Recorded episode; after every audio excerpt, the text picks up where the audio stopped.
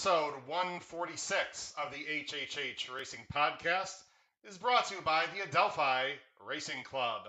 Adelphi is a racing club of like minded people who enjoy horse racing and the camaraderie of being a part of something bigger than themselves. It's a true community. Adelphi is founding partners of all owned horses and other partnerships and syndicates as well as their own. The overarching goal with Adelphi is to blend the benefits of solo ownership without the administrative hassle, but with the thrill of the partnership experience. Adelphi offers an interactive ownership experience with real time access to other partners, trainers, bloodstock advisors, and other members of the team. Join the club now. And now, let's start episode 146.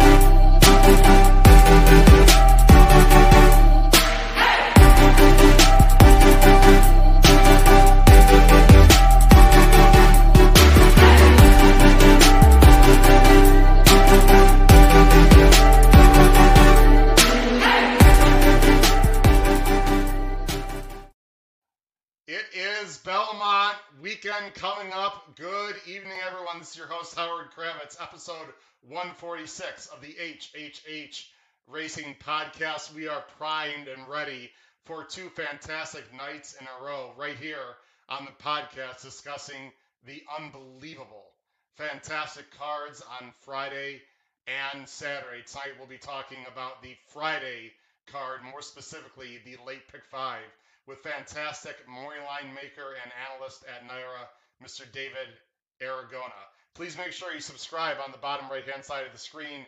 After you do that, hit that notification bell. That'll tell you when new content will arise.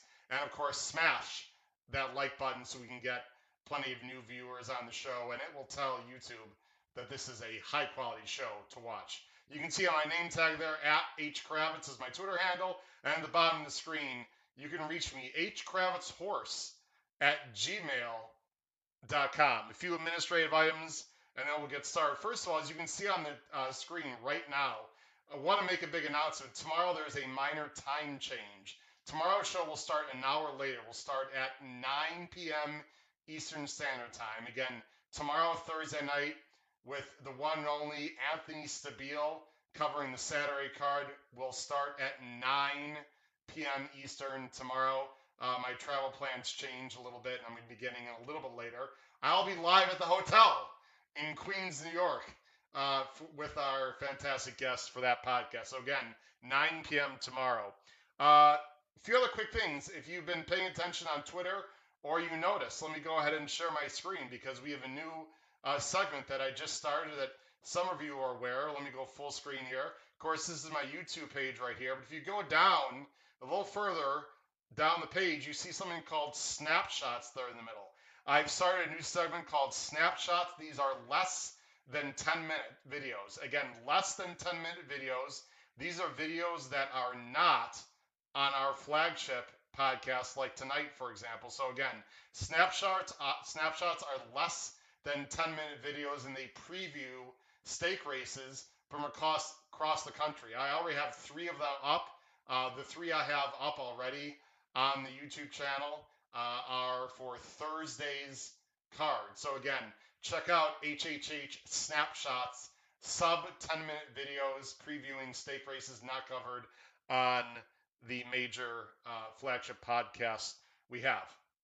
Of course, you can listen uh, to the podcast on Spotify, Apple Podcasts, and Anchor.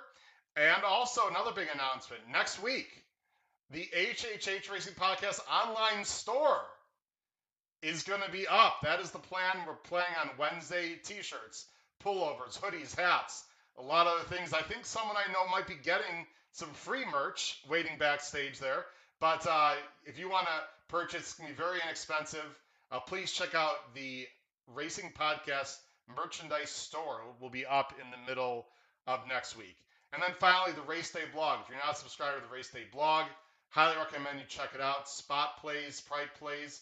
My current ROI is three dollars and six cents on there. The average is a dollar sixty, so we're crushing it.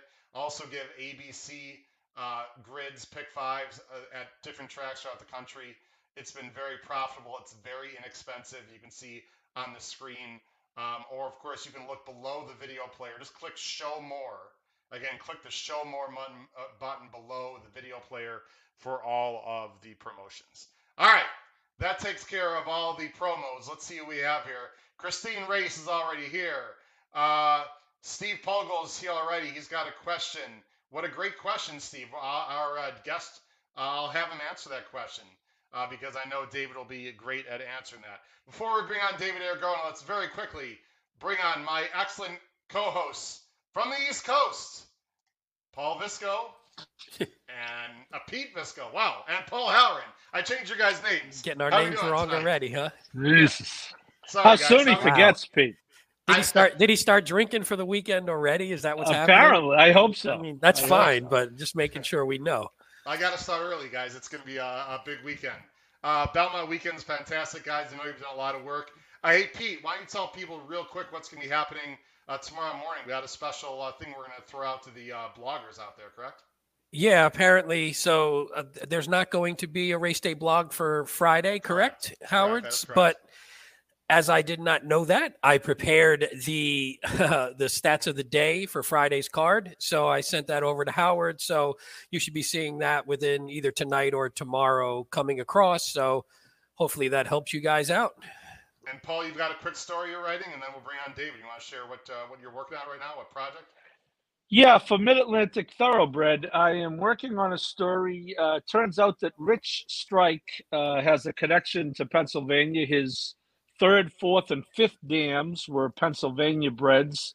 Uh, and the farm, uh, the family that bred those horses, the third generation of the family, Charlie Lyman and his wife Nina, are still running the oldest working thoroughbred farm in Pennsylvania, Maui Meadow Farm. And the, the Maui, there's a Hawaii connection in there. So it'll all be in the July uh, edition of uh, uh, Mid Atlantic uh, Thoroughbred. Terrific. Well, listen, our co-hosts are working hard for not only you folks, but the general public to find everyone some winners and give you some great information. All right, guys, we got a lot to talk about, and our guest is patiently waiting. Let's bring him on. He really needs no introduction at all. He's the morning line maker for NYRA, does a fantastic job.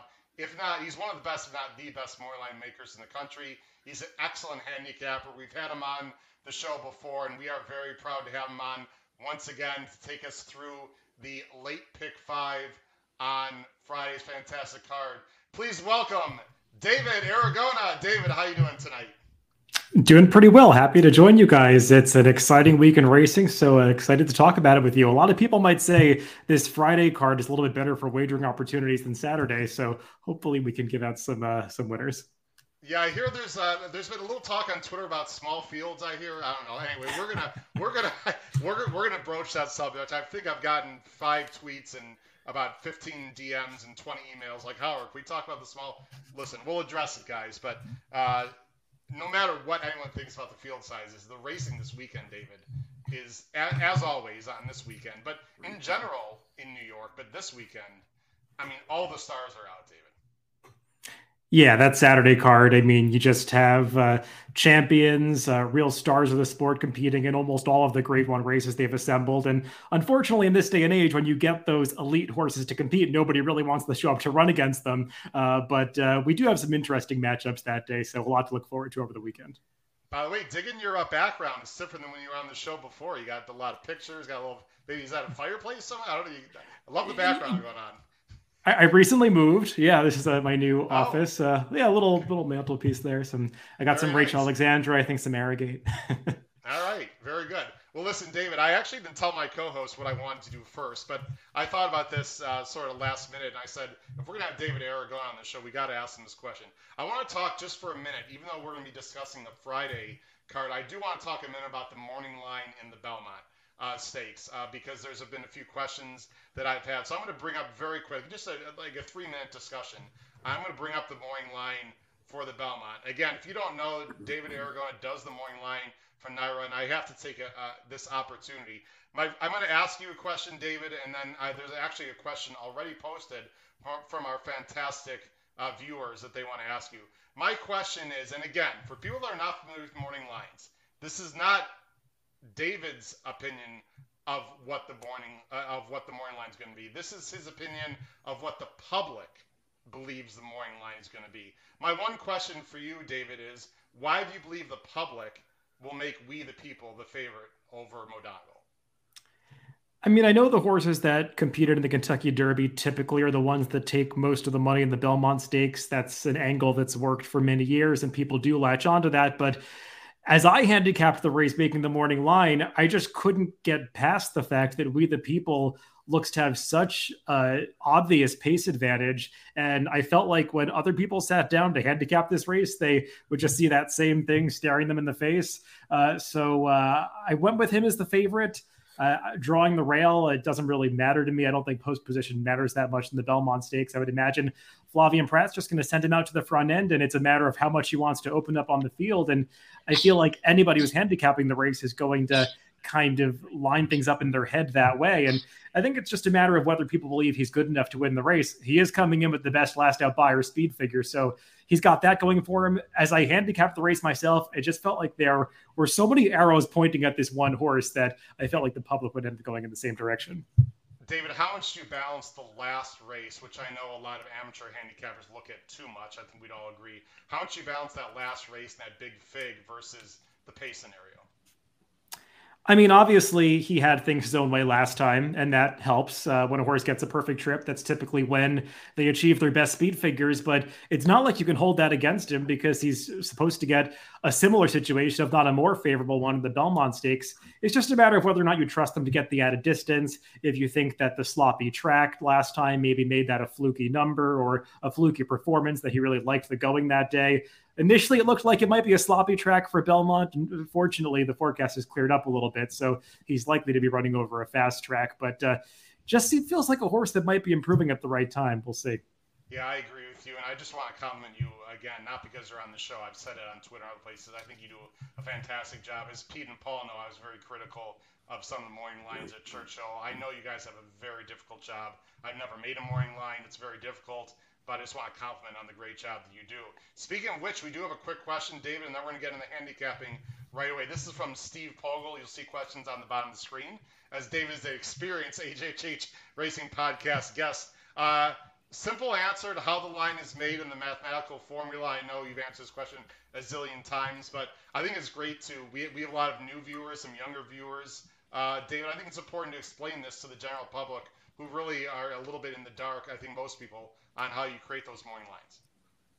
Yeah, so the morning line, as you were kind of alluding to before, the purpose of it is to sort of predict what the final odds are going to be. And when you're looking at the odds for the race, it's based on parimutuel wagering, how much money people have bet. If you added up all the odds on the tote board, it would add up to a certain number. So when you make the morning line, you sign each set of odds uh, a, val- a point value, and then you add those up to try to get to the same point total that the live odds would be. Typically, uh, it's more than what you would see when you make a value line because you're factoring in the takeout for the track and the win pool. Uh, so that's why uh, sometimes uh, you'll see people when they make a value line, the prices will be a little higher than the morning line. Uh, but uh, yeah, that's basically it. Uh, if you're assigning a horse even money, that takes about half the points that you have allotted to you, or a little bit less than that. so you have to be judicious with how you give out those prices. David, uh, oh, excuse me, Howard. I was just going to ask David: Is that number um, race to race, or is it, or is there a formula that it that that overall number you're trying to get to is roughly the same across the board? I know people have different ways of doing it. For me, I keep it the same across the board, regardless of field size. I try to hit that. You know, for me, 125 to 129 is like the sweet spot. Um, so I, I just go for that. Whether it's a 14 horse field or a five horse field, the odds add up the same. So it doesn't really, I don't really view it differently. Uh, so I just try to always go for that number in that range.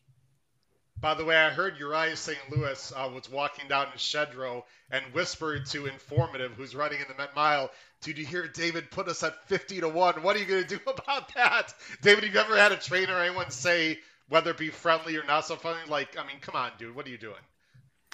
One time, uh, when I was in my first year of making the morning line, I had uh, somebody at NYRA actually relay to me that uh, an owner complained that I made their horse 50 to 1 in a grade one stakes race. Uh, it was in the summer of 2018. You could probably look up who it was if you wanted to. Uh, yeah, but no, uh, feet to the fire. You don't have to give us a name. That's okay. Yes, but uh, yeah, yeah, no, that did, that did happen one time, but I feel like most of the time trainers don't care that much. Yeah. Did the horse guys... did the horse run like a 50 to one shot? Were you uh, were you did, did were you right in the end? Do you remember?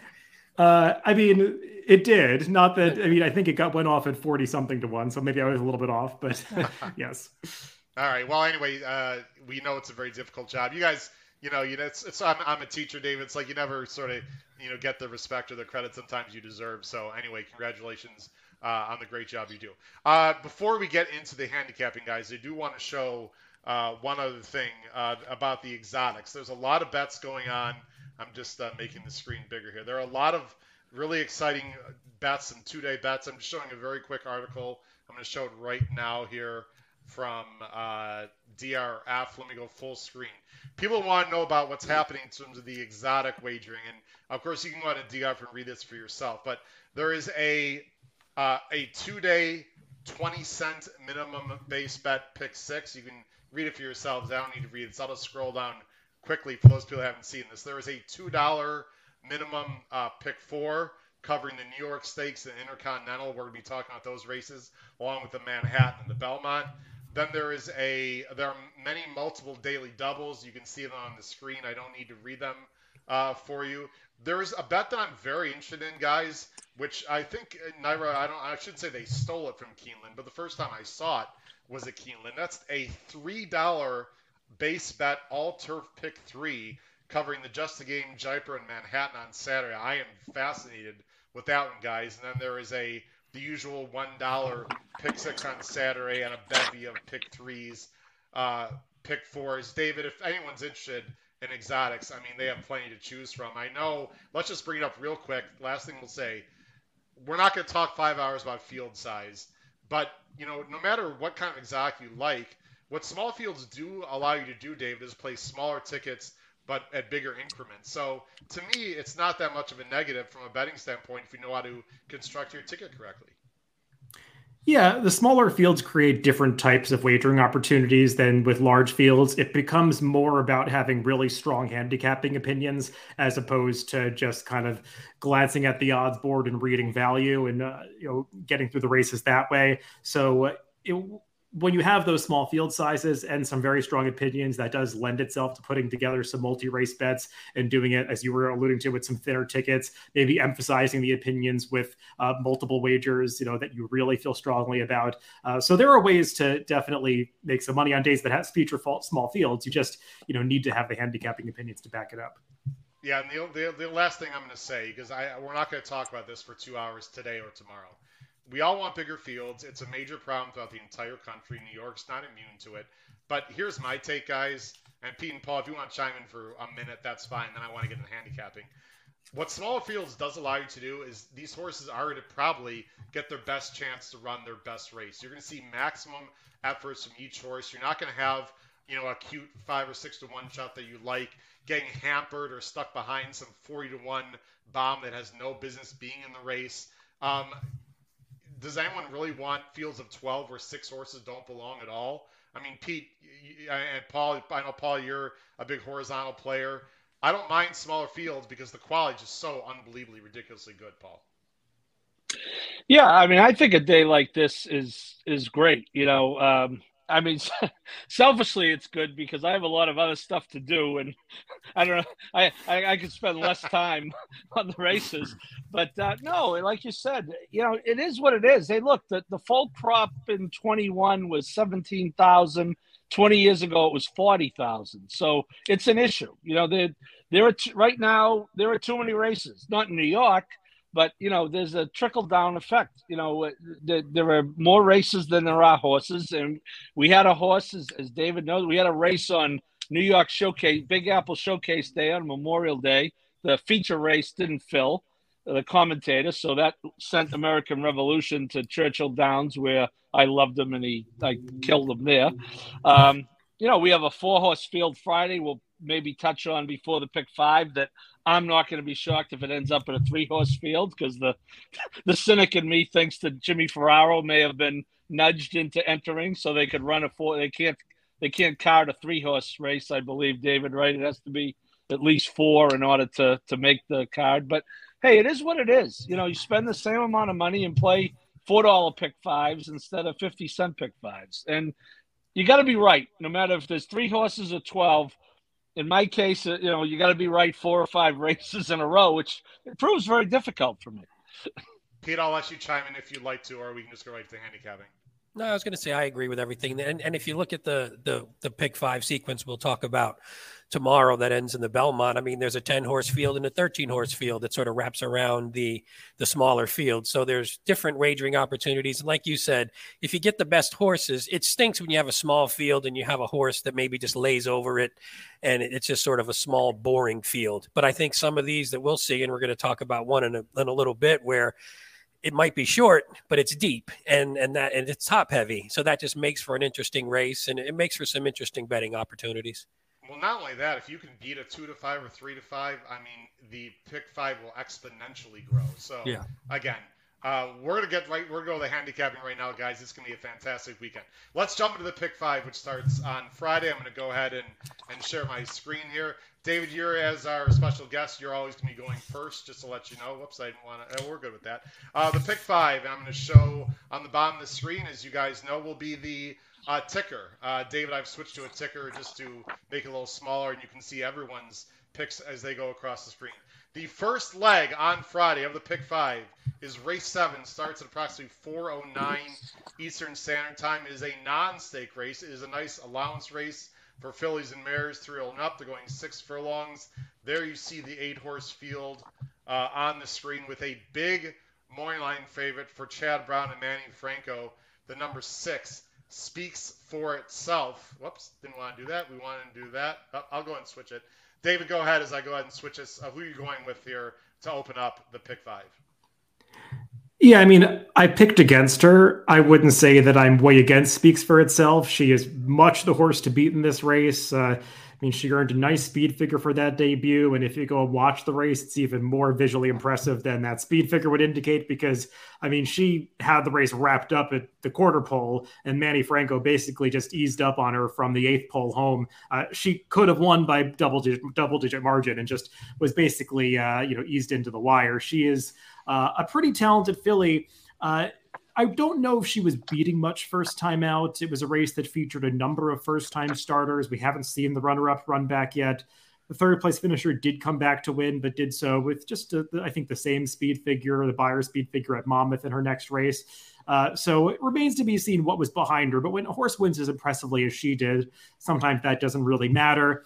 My reservations with her are she's going to be a very, very short price. I'm not going to be surprised if she goes much lower than the even money I pegged her at. And there's quite a bit of speed in this race.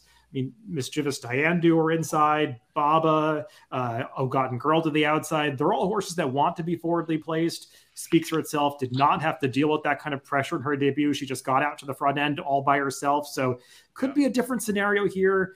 Chad Brown doesn't have great numbers with second time starters that broke their maidens in their debut on the dirt. That's just not a stat, a good stat for him. Uh, they're always over bet. So I went a different direction with the number one, Jane Grey, who um, I pegged as the second choice on the line, although a distant second choice. Um, kind of like the favorite. She's coming off a debut win, but hers was almost two years ago at Saratoga when she was a two year old. Obviously, she's had a number of setbacks that have kept her off the track for this much time. I think she was briefly in training last year as a three year old, again, went to the sidelines and is finally getting back to the races here. I just find it interesting that we're even seeing her again because being uh, a Godolphin runner, by Into Mischief with a ton of dam side pedigree. I'm sure there was some temptation, some just make her a broodmare, uh, but she's coming back to the races. It appears that she's training well for her return. She's going to have to step forward off this debut race that we're looking at to beat speaks for itself. But like I said, she was just the two year old back then, so maybe with routine improvement, uh, she can be competitive here. Bill Mott does have good stats off extended layoffs like this, so I took a shot with her. But the, the favorite is a pretty likely winner, and I don't deny that. Yeah, I don't really have too much to add uh, to that. Uh, Paul, you are uh, going also with the six and the one, uh, two. Pete, you're going six, one, two. Uh, we're all pretty much have six, one, first and second. Um, Paul, did you want to add anything to what David said? no, other than I came very, very close to picking the one, and now I wish I had because I think David is the sharpest one on this podcast. Um, I uh, no Mott is uh, Mott is uh, fifteen percent dirt sprints, 180 days, but only a 97 cent ROI. But you know, certainly, even as an extended layoff as this, you know, some trainers, uh, I'm sure David and Pete would agree, you just don't worry that much about, and and I think Bill Mott's one of them. Um, I think the pace scenario, as David discusses, is interesting because this six did have it uh, all her own way. Interesting about the six is a four-year-old uh, maiden. You know, I mean, I guess yeah. when you pay three twenty for them, you you are you're going to be patient. But you know, Klaravich paid three uh, twenty for this horse, and obviously this horse had to have some issues too to not make it to the races till April of her uh, four-year-old year. Pete, anything you'd like to comment about this race? No, just the only I was going to say was the the pace scenario is kind of weird because if you look at sort of the time form, the three the three top pay, early pace figures, you have speaks for itself was only had one race, so again that it could be it could be inflated, it could it could not be what it was. It was a little bit of a weaker field.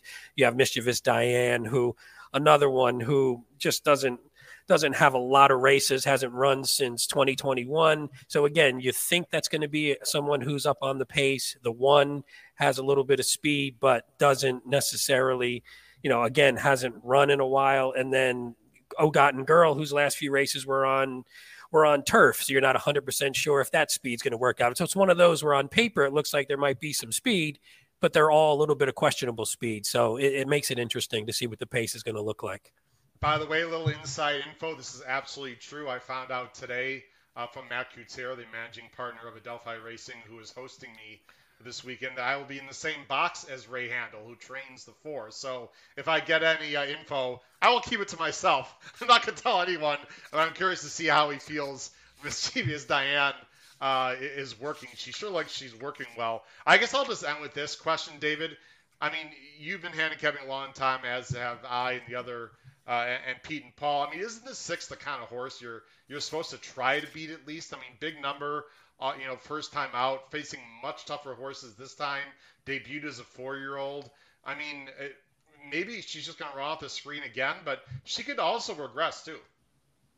Yeah, in these situations, I try to let the stats be my guide. And I was looking it up in Formulator over the past five years. Chad Brown with second time starters that won on debut in dirt sprints He's six for 31, which is a 19% win rate. That's okay. But the ROI is a dollar and a cent. So uh, just, you know, they're, they're not winning at nearly the rate that they're getting bet. So, yeah. Well, it's going to be interesting. We'll see if the six just runs off the screen uh, for Chad Brown. Could be a very nice uh, four-year-old filly for Klaravich Stables. All right, guys, let's go on to race eight. This is the first of four graded stakes within the sequence. Now there was a graded stake in the third. It's a four horse field.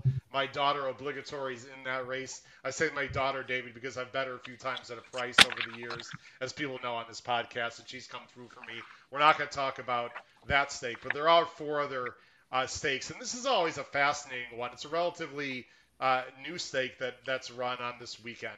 It's the Belmont Gold Cup. It's a grade two. They are going. Yes, that is correct. You see it correctly on the screen.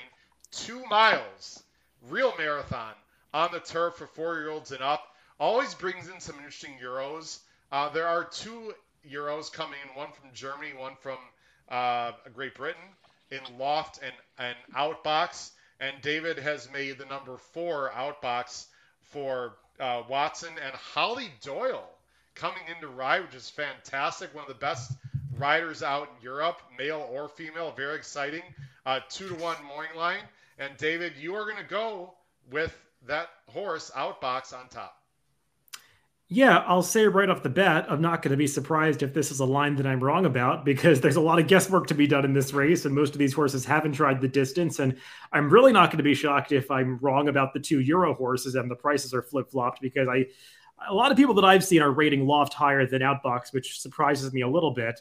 Um, the Euros have a great record in this Belmont Gold Cup. I guess that's no big surprise given that it's a two mile race and we don't run that distance very often at all in this country. Hey, uh, David, so I'm sorry. David, I don't mean to interrupt you. I just want to show this because I, yeah. know, I knew this would come up. If you don't mind, I think this is interesting. If you want to just talk a little bit, this is what you're referring to. This, these are the results of the recent Gold Cups. Yeah, and I'm, I'm glad to get it now. I feel like the Euros have won this race. I want to say four years in a row. Yeah, four um, years in a row. Correct. Yeah, uh, so they have a fantastic record. I will say, I feel like in past years, the Europeans that have come over have been of a slightly higher quality than the two that are in this race. I would agree. But it's not like the Americans are that convincing going the two mile distance anyway, so uh, they might still have the same advantage that they usually do.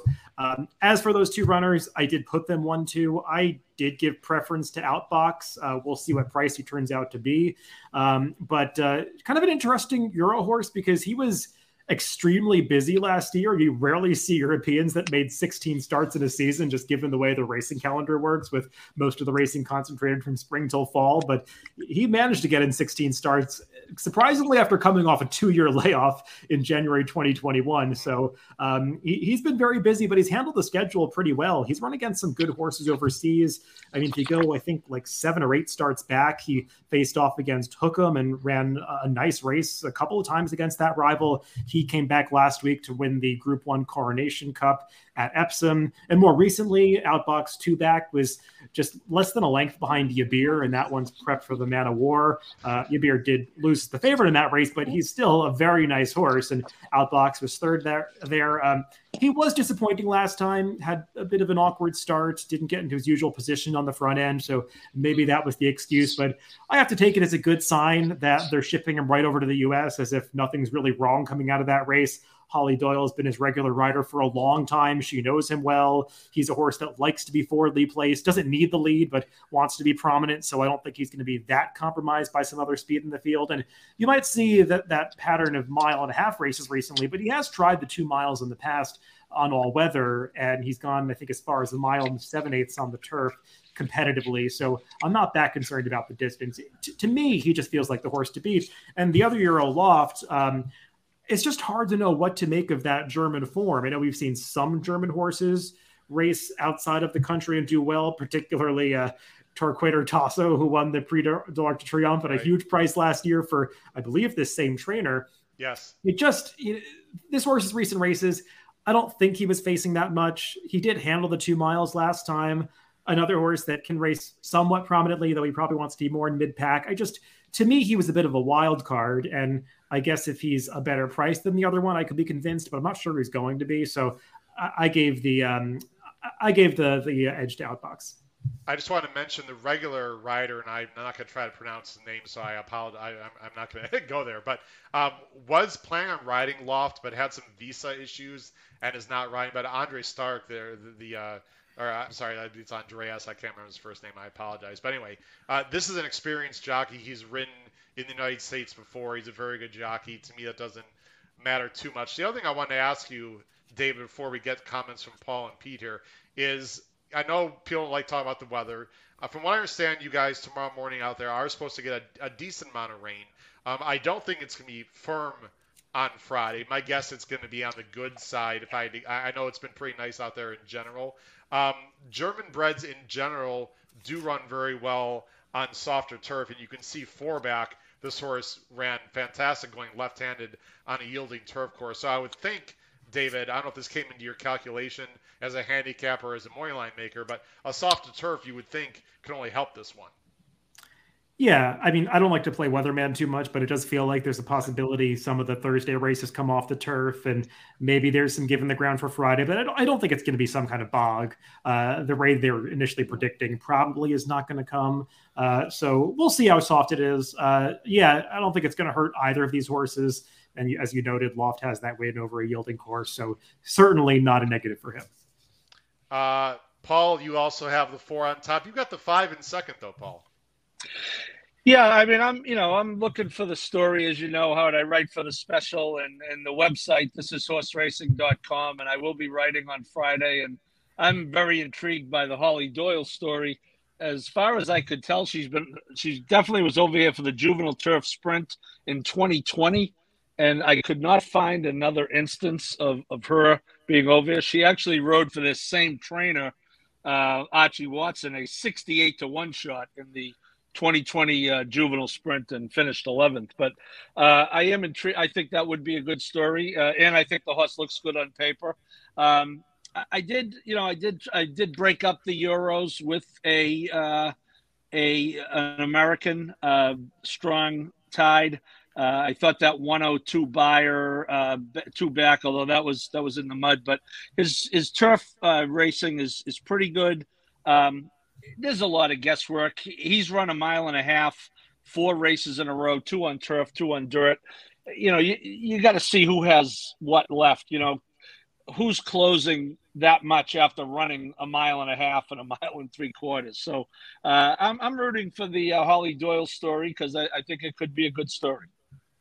Pete, I sort of stole your thunder, realizing you have the source on top. Now, for those of you, uh, David, I want to let you know that Pete Visco, uh, the gentleman right underneath me, uh, last week picked a 40 to 1 shot. That's right, 40 to 1 shot in the last leg of the Churchill Downs pick five. So if anyone has any doubts about this show or Pete's ability to find a price horse, this horse is not going to be 40 to 1.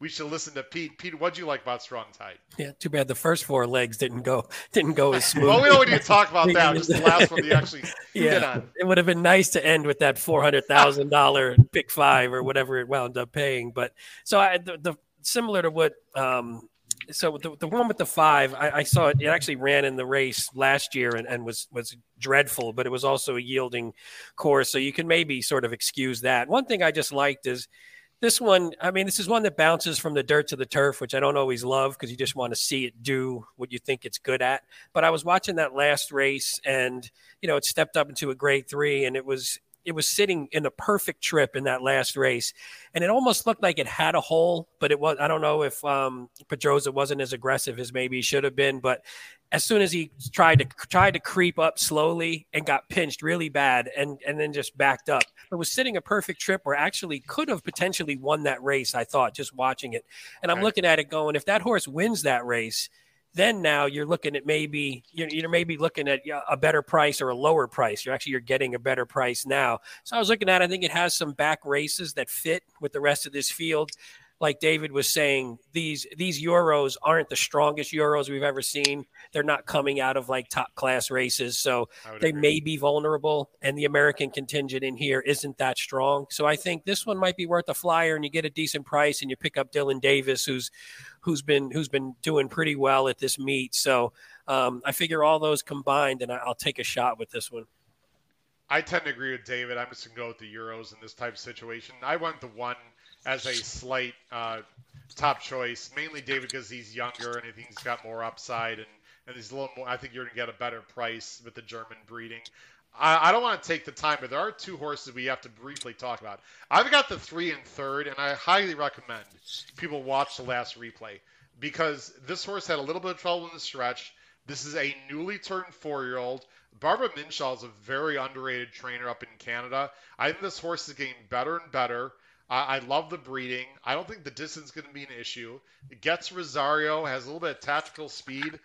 I'm very interested in this three. This three horse is a B as in boy for me in the pick five. I just I, would recommend people take a deep look at this horse. I just like upside, only a four year old.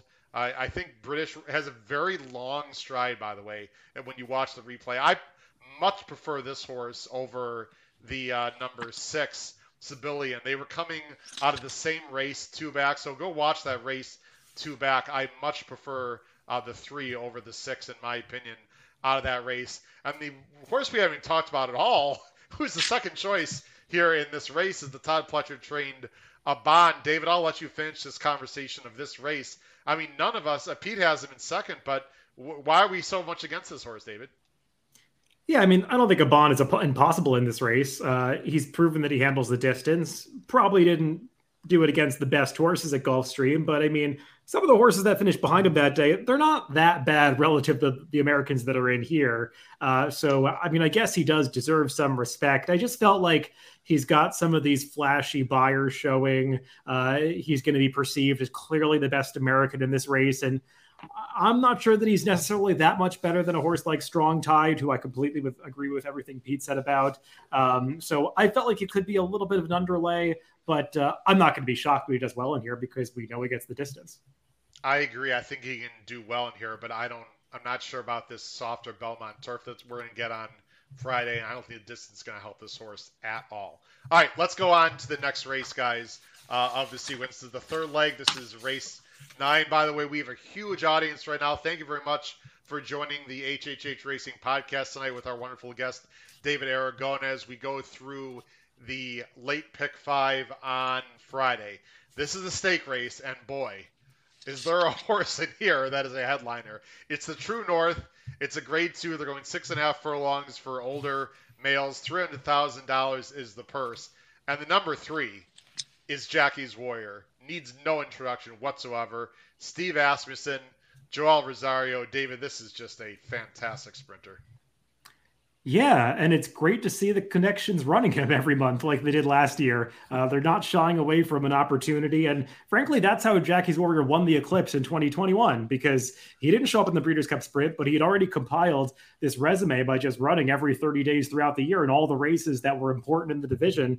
Uh, so I, I, like that they're taking the same strategy this year. And uh, unsurprisingly, with it being a grade two, nobody of his stature has really showed up to face him. I guess the connections could have considered the Met Mile, but I understand why they chose this spot instead, given that it's it's available and it was coming up kind of soft.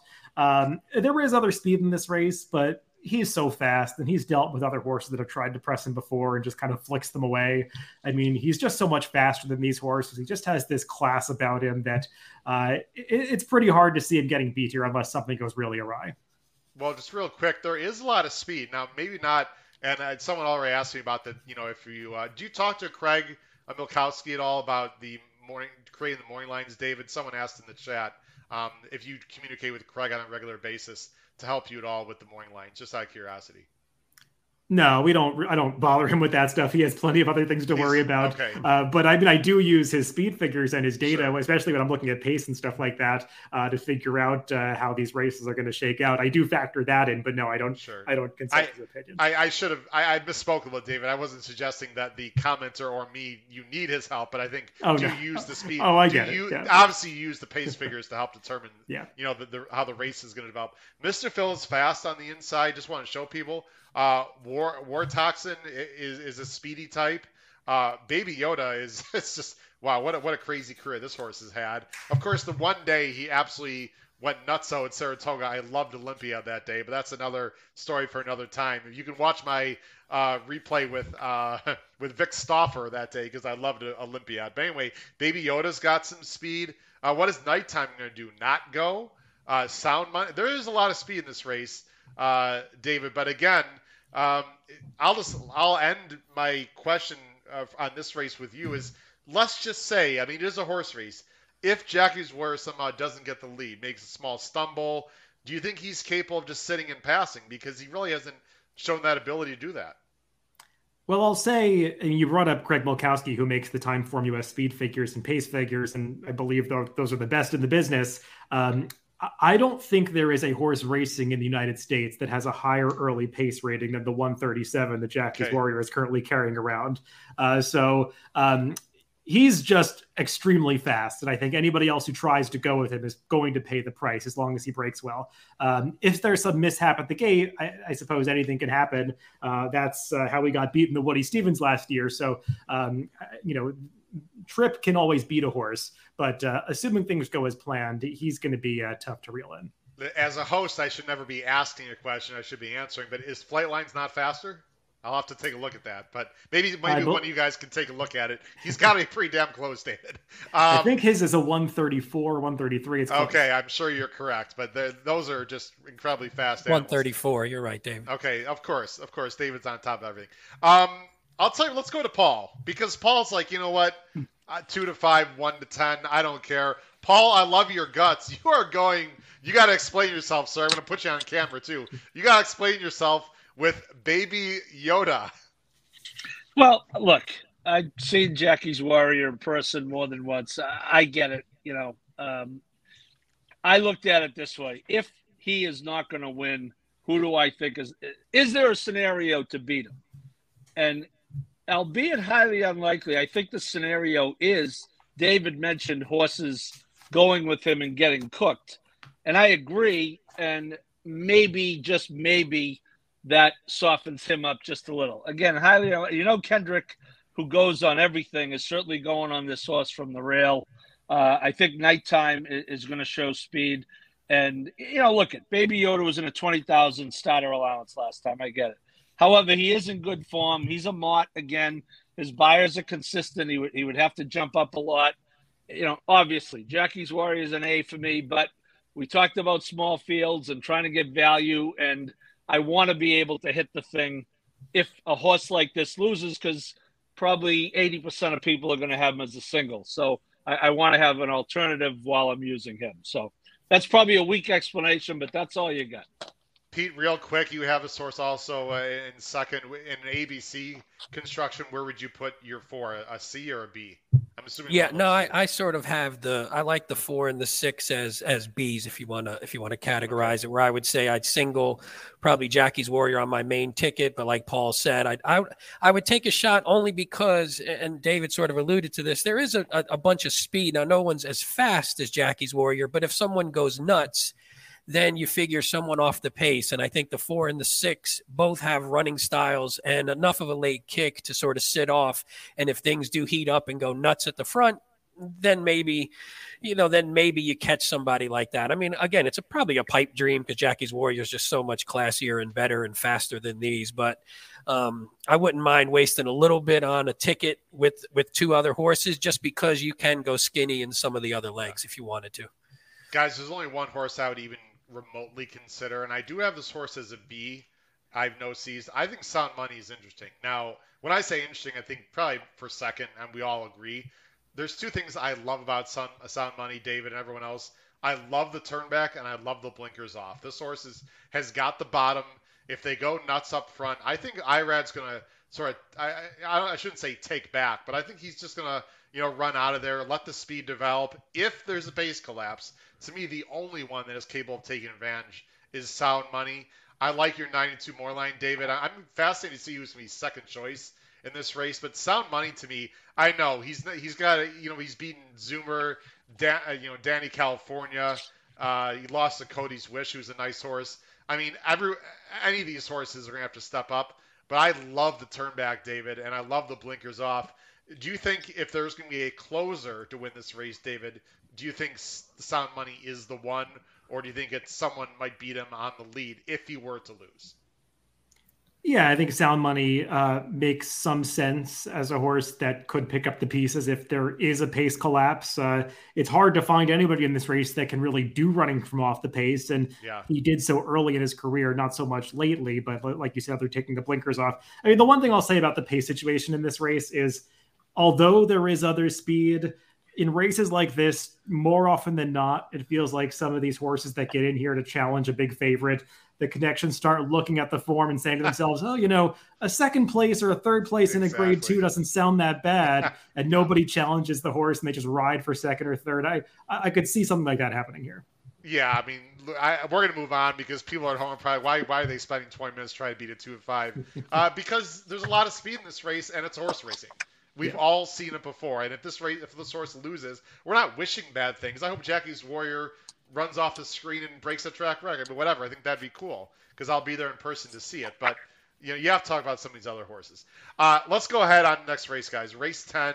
I'm gonna go ahead and put on put this on this. Whoop, didn't want to do that. Want to do that. There we go. Race ten. As I go ahead and also switch the banner as you might recall, David, I do many things on the show. Uh, the New York Stakes, it's a great one. It's at about 5:50 Eastern. This is for the older fillies and mares. This is a fantastic field, mainly of Chad Brown horses. They're going a mile and a quarter on the turf, three quarters of a million dollars. I guess is the this is the uh, pick your Chad Brown horse uh, invitational, if you'd like to say. Uh, David, you are going with one of them and I'm also a huge fan of this horse. Actually, uh, there's three of us going with this horse. Rougier, Flavien Prat has the mount. Yeah, a horse that already had credentials to last year when she was the winner of the Group One Prix de l'Opera in France. Uh, sold for a lot of money at the end of 2021 at auction. I believe the American equivalent at about 3.4 million dollars. Uh, Peter Brant and Michael Tabor and company dipped in to, to purchase her, and uh, clearly, I mean, she has broodmare value, but they're also making her into a racehorse now as a four-year-old, and uh, just felt like she got the perfect prep last time in the Beaugay to achieve a grade one victory in this country, but she's got the perfect opportunity to do in this New York.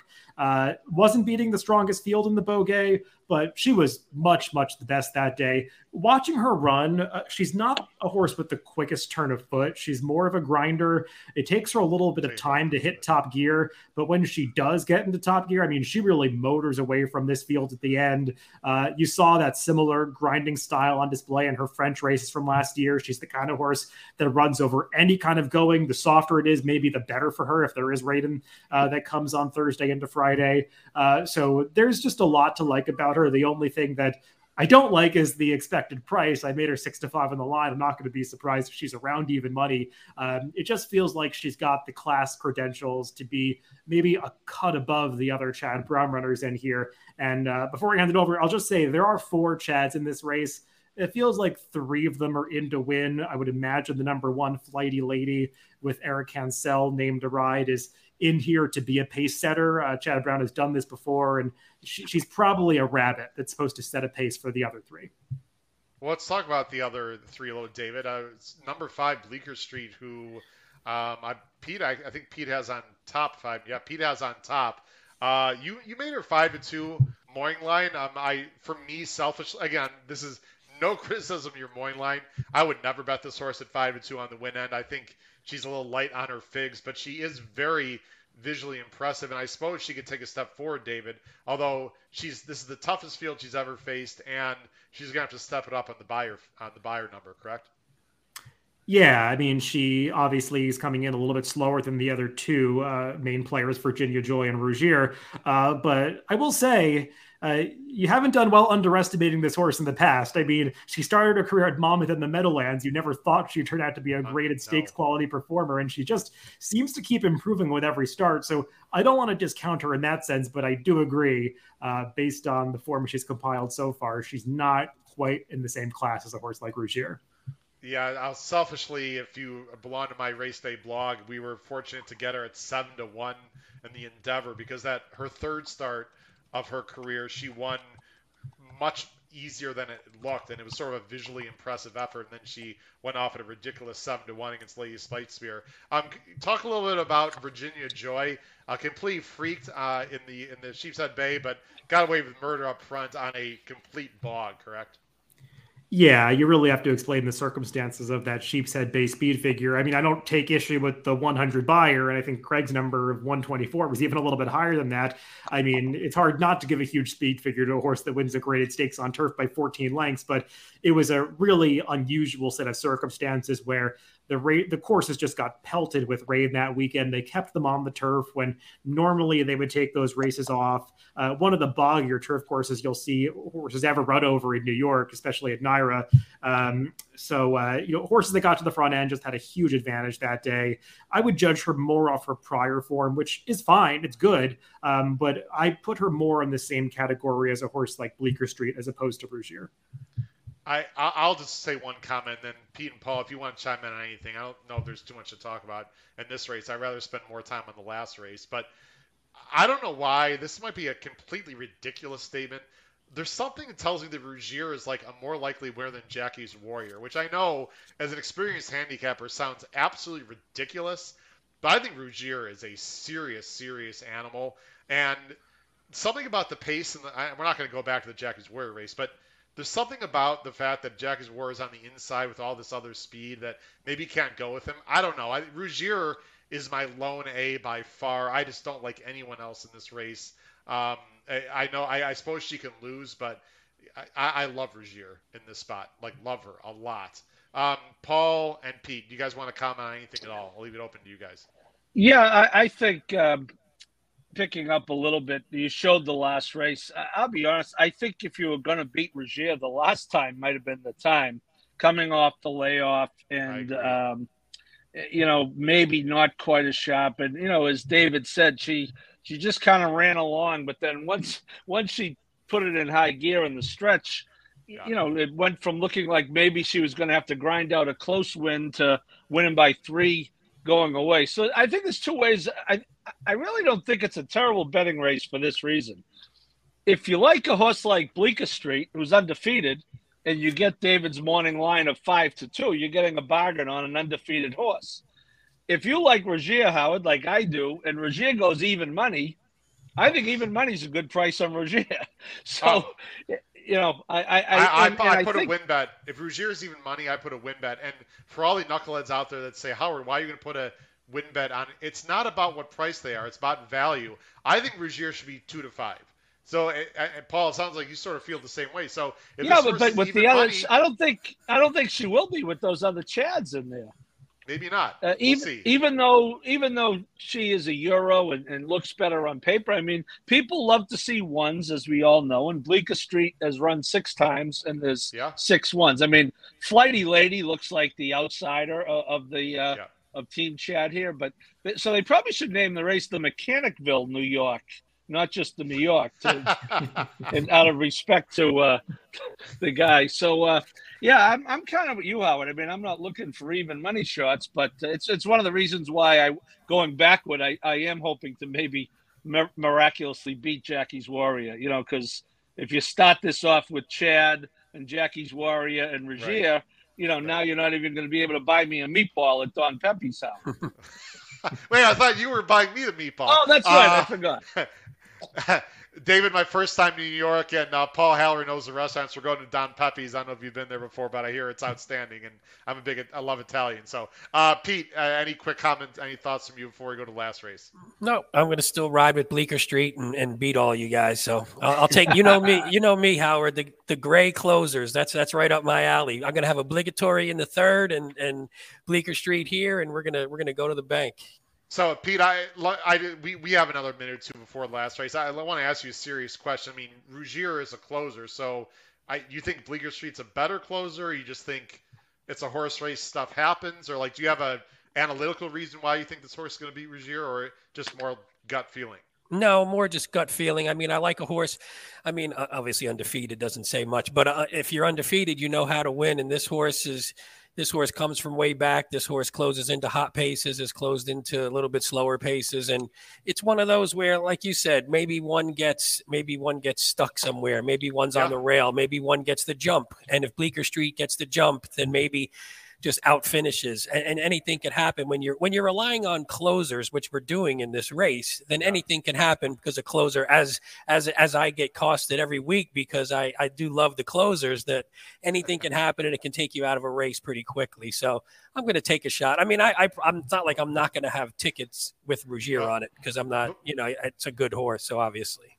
Before we go to the intercontinental if if flavien prat gets stuck inside I will be absolutely irate. I'm pretty sure the source wants to be in the outside. I would be shocked, shocked if Prat doesn't find a way to get this horse to the outside, even if he has to drag the source back to last, because I'm pretty sure that Chad said she wants to be in the outside. Yeah. Uh, yeah, let's go to last race, guys, because I think we need to talk possibly longest uh, with this race, because this is a very interesting race. Not only is it the last leg of the pick five, it's a huge field.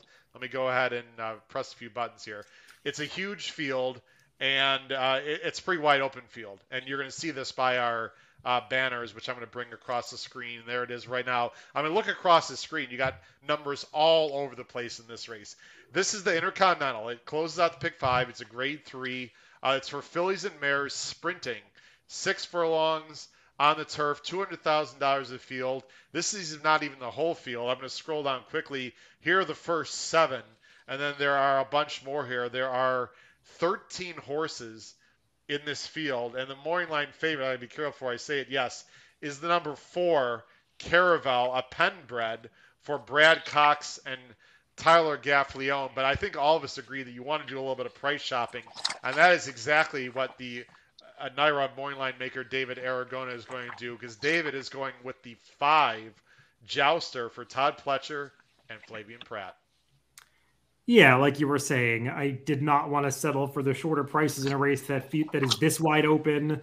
It feels like trips are going to be of the utmost importance in a race like this because there's uh, a lot of horses with similar running styles. Uh, for a 13 horse field, there's not that much pace signed on. It looks like the number six, Robin Sparkles, is the clear early speed. Uh, but behind her, I think it's kind of up for grabs who gets into that stalking spot, who's in mid pack, who's going to have to be shuffled all the way back to come from last. Uh, so uh, in a six furlong race, uh, you don't want to, uh, you know, have to deal with too much traffic. And I'll just start with Jouster. I, I, I pegged her at 12 to 1 on the morning line. I'd be hoping for a price close to that. Um, I know these Flavien Prat horses get bet down sometimes, but um, she's the kind of horse that I would want to get a fair price on in a race that's this wide open. And because she does have to improve a little bit, she doesn't have the speed figure power of a few others in here, but she was a talented three year old early last year, uh, got some favorable pace setups, but she really ran in a few of those early season races like the Appalachian and that uh, particularly those Gulfstream races early in the year when she first got on the turf. She has a lot of early speed and it felt even going back to that time that she was one of these horses that could barely get a mile. I mean, she would open up at the seven seven furlongs into a race and just kind of get the rest of the way, kind of gasping for air. So I, I'm not surprised that Pletcher has finally decided to turn her back in distance. It took some poor performances at the end of last year for him to to make that decision, but I thought she ran better than it looks last time when she was sixth in that Giants Causeway. She's a horse that wants to be much more forwardly placed, but I mean, you could see right at the start she gets sandwiched between horses, gets shuffled all the way to the back of the pack. She's going to have to run from last in a 13 horse field. That's just not the kind of trip that you ever would have thought she'd be even remotely successful pulling. But she actually did mm-hmm. do some running at the end of that race, running past about half the field to get up into sixth. I mean, she was closing in tandem with a horse named Change of Control, who's going to be running in the Jaipur on Saturday. She's right there, by the way. Sorry, Dave. Right there. I'm going to rewind that. I, I didn't want to interrupt you, but I want people to know the horse they're looking at. The sticks here. Go ahead, David. Yeah, I mean, she's typically a speed horse, and you see right here, I mean, she breaks in mid pack and then gets squeezed all the way back to last. So, uh, had some real adversity to overcome, and she does do some real running at the end of this race to to pass some horses and make up a little bit of ground. The winner is Campanelle. I mean, a very good horse is going to be running over in Royal Ascot, so I'm not yeah. too concerned about the fact that Jouster lost by five lengths. She's going to have to show better turf sprint speed in this spot and break a lot better if she's going to be competitive. But I just feel like she's a better horse than her figs coming into this race. So um, I put her as my top pick looking for some value. Um, I've got the number four Toby's Heart in there, who I, I think I have as the third choice on the morning line. But I just think she's super logical. She's a good turf sprinter. It seems like she shows up every time they run her in an appropriate spot. Uh, she closed into a slow pace last time. So to me, she makes a lot of sense. The other price horse that I have in there for me, I think in third, is the number 11 Miss Majorette, who I pegged at 15 to 1 on the morning line another horse that's um, a little bit light in the speed figure department, but I just feel like she's really improving as of late. Uh, she's a five year old that kind of just hit her stride at the end of her four year old season last year when she ran that deceptively strong fourth in the autumn days. I liked her race off the layoff last time, the license fee. That was a very slow paced race that benefited Miss J. McKay, who won, and Miss Majorette was closing well at the end if there's a bit more speed on in this race, I think she could better that performance and and potentially uh, you know pick up a minor award or potentially better than that. And she's one that almost has to get lost to the shelf from a wagering standpoint. I, I think you make some excellent points. This just kind of feels like a race that you do want to go price shopping, and I wouldn't necessarily call her a fresh face, David, but you know she's very lightly raced. She's a newly turned five year old Mark Casse. And, and by the way, I think it was I think it was Paul or maybe it was Pete who talked about the exploits of Dylan Davis. I don't know if it's possible to be underrated based on what he's done in the last maybe year of his career, David, but uh, Dylan Davis is is very good. Oh yeah, I mean, I think he's if not leading, he's uh, right up at the top of the Belmont Rider standings right now. Um, he takes a lot more mounts than the Ortiz brothers and Flavien Prat, but I mean, he's he's uh, winning a lot of races against the uh, best jockey quality in the country. And I mean, if you watched him ride over the winter, it's not a big surprise because he's really stepped up his game. Uh, the P brothers, Pete and Paul, are both going with the same horse, number 13, Miss J. McKay. And I just want to mention before I turn over to them that Miss Majorette, if you can see there, um, just lost to Miss J. McKay only by uh, three lengths last time. So if you like Miss uh, J. McKay, I think there's every reason why you should like the other Miss, Miss Majorette. Uh, Pete, I'll let you talk first about Miss uh, Jay McKay, nine to two according to David's morning line. Yeah, I like this one a little bit. I think I, the one thing I do like generally is when a horse comes back and and you see this one came back in in 2022 in that first race back, sort of got pinched a little bit. was a was a big chalk, got pinched, maybe was a little further back than expected. Then the next one gets gets washed off and they're and they're on the synthetic and, and doesn't run badly, but it just doesn't run doesn't run great. But then gets back on the turf, gets back doing gets back doing what she wants to do. And and she wins you know she wins relatively comfortably puts up a nice 96 you know lifetime Beyer top. So i like a horse that seems like seems like she's still improving. There's some excellent stats with uh, clement switching to rosario and rosario hopefully could work out a trip. Uh, the one thing and david i mean you would know better as the as a belmont guy is the at this configuration uh, it looked like the outside post may not be the the best, but I, I, wasn't sure. There wasn't a ton of there wasn't a ton of races at, at the six furlong going on the turf to to use as a reference. But it, I, that was my big concern was maybe the 13 hole might not be the best. I don't know if you have thoughts on that. Yeah, I mean, it is worth pointing out when she won the license fee last time, that was on the inner turf course. And I believe this intercontinental is scheduled on the Widener turf course. Yes, so there's yes. a little bit less of a run on a straightaway into the turn on the Widener when they go the six furlong distance. So right. maybe that's not as good for the the uh, wider post positions. I mean, 13 is way way out there.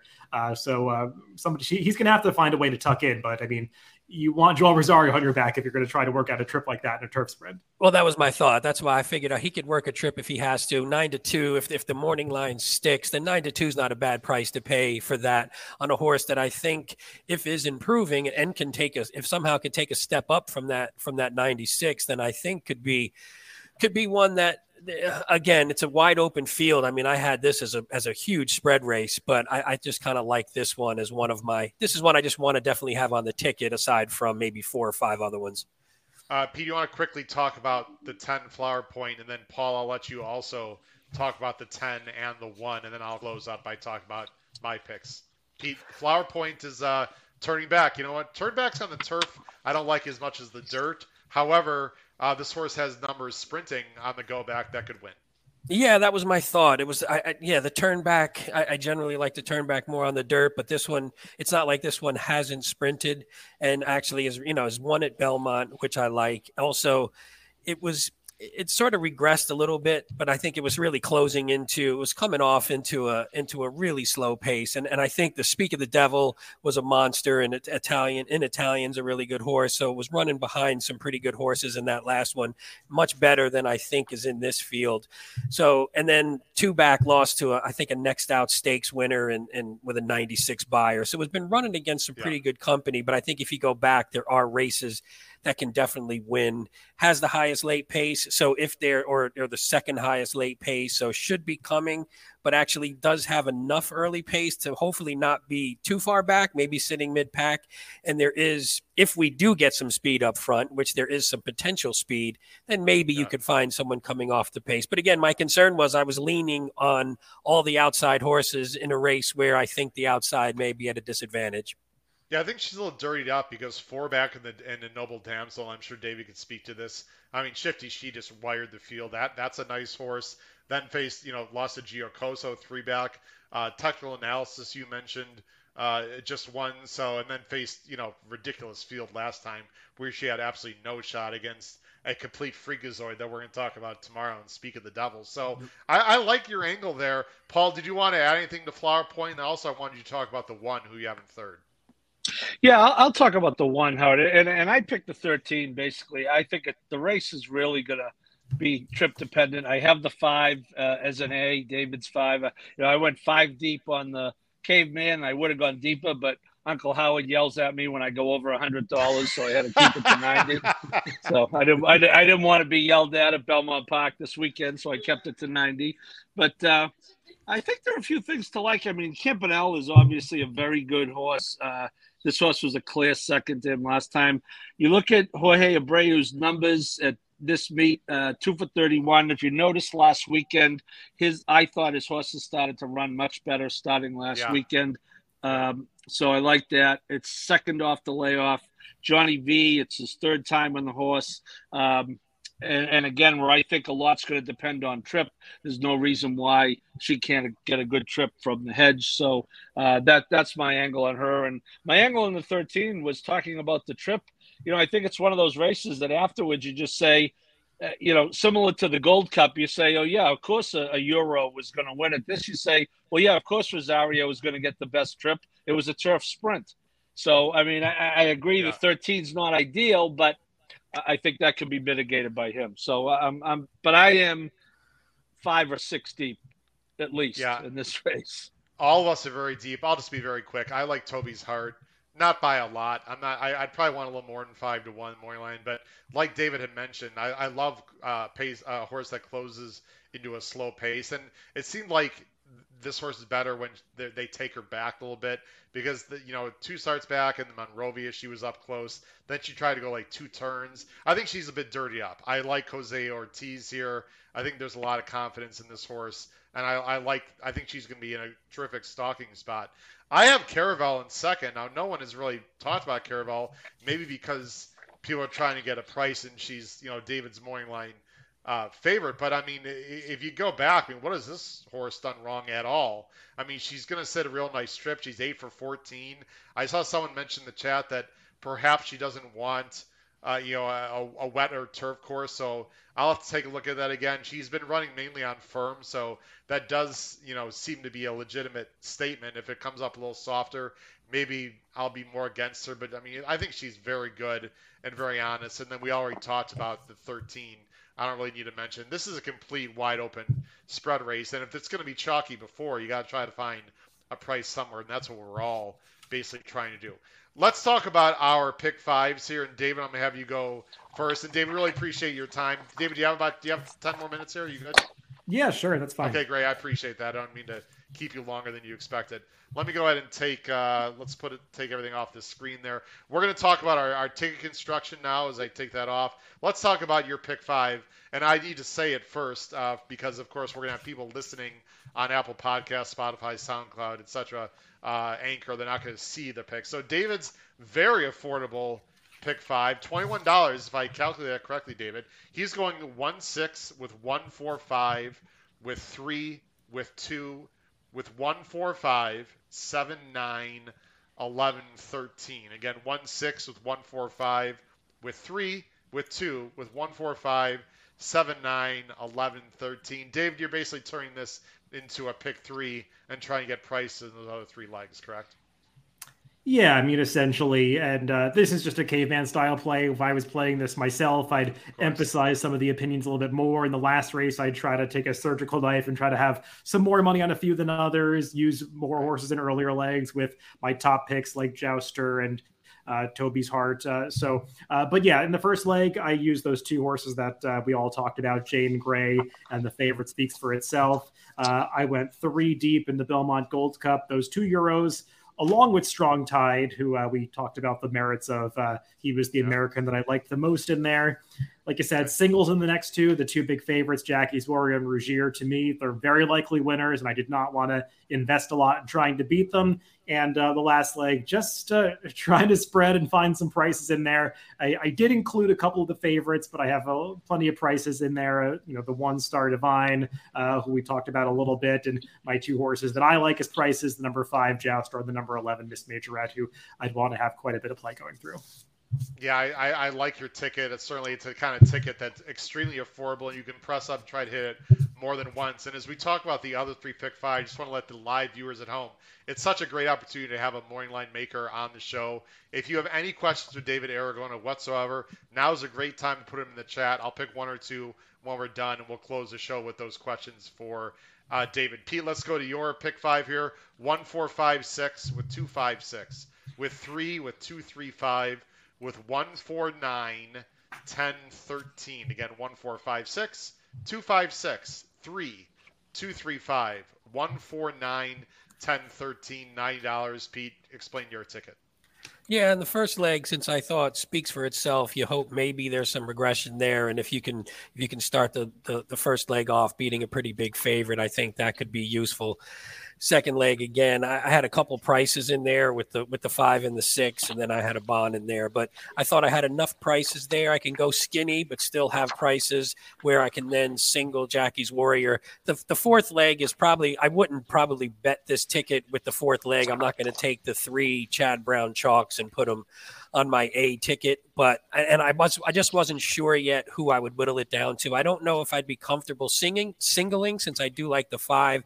Maybe I just go five two there and drop the three, and then if I wanted to either you know up the denomination there or go a little skinnier in the last one. And the last one, uh, like we said, I think that's just sort of a spread race. So I have enough prices in there. I have I have the lower uh, one lower priced horse, maybe two, but enough prices in there to make it hopefully make the last race be the one that that jacks the price up a bit. Yeah, with smaller fields, you definitely want to take advantage of an ABC ticket construction so you can press up your opinions even stronger. Uh, Paul, you're going one six with one two four with three four with two three five with one five six ten thirteen. Uh, go ahead and explain your ticket, Paul. Ninety dollars.